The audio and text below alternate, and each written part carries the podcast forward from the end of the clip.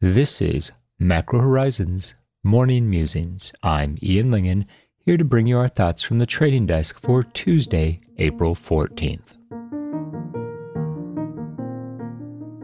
Welcome to BMO COVID-19 Insights.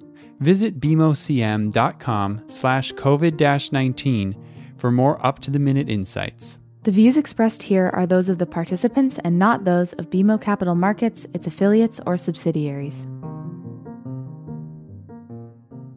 We're now in the middle of April and the middle of a pandemic, and the economic information that continues to come in shows that the damage to the real economy is going to be significant.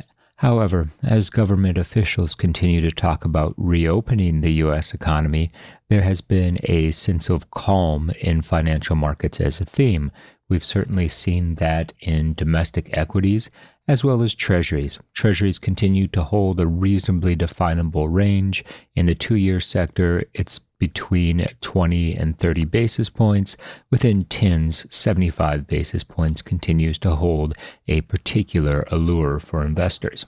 The primary focus this week is going to be gauging the impact of the pandemic on U.S. corporations as it is Q1 earnings season.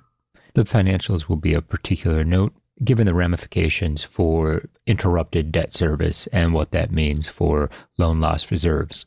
Beyond that, we're anticipating another relatively slow session for treasuries.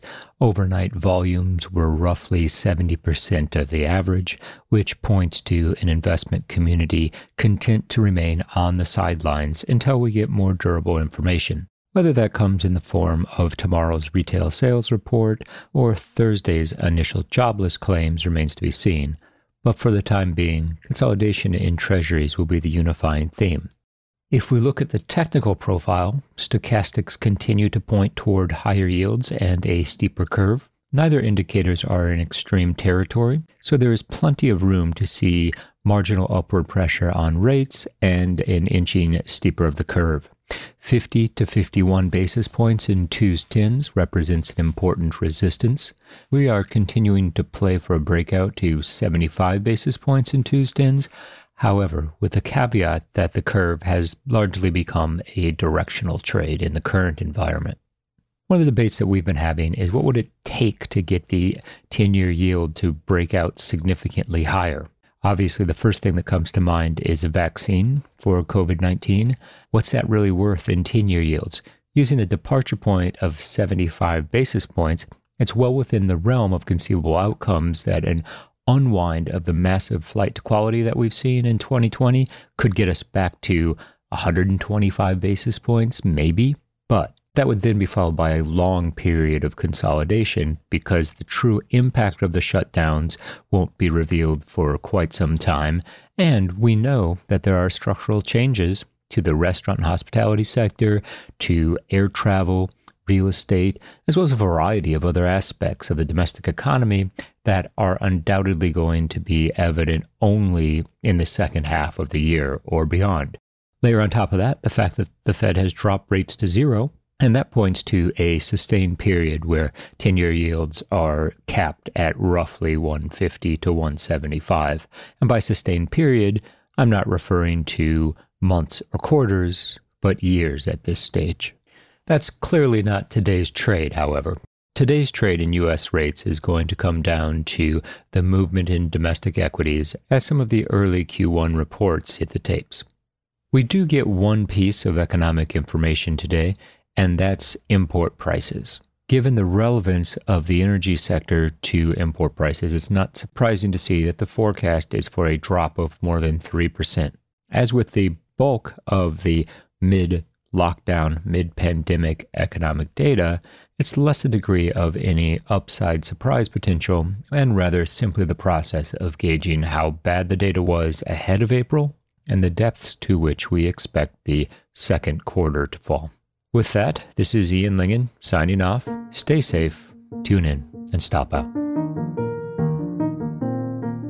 Thanks for listening to Macro Horizons. Please visit us at bmocm.com backslash macro horizons. We'd love to hear what you thought of today's episode, so please email me directly with any feedback at ian.lyngen at bmo.com. Thanks for listening.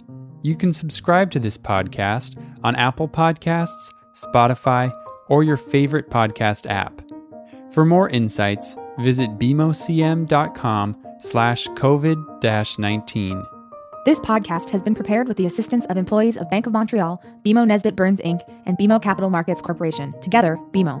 Notwithstanding the foregoing, this podcast should not be construed as an offer or the solicitation of an offer to sell or to buy or subscribe for any particular product or services, including, without limitation, any commodities, securities, or other financial instruments. We are not soliciting any specific action based on this podcast. It is for the general information of our clients. It does not constitute a recommendation or a suggestion that any investment or strategy referenced herein may be suitable for you.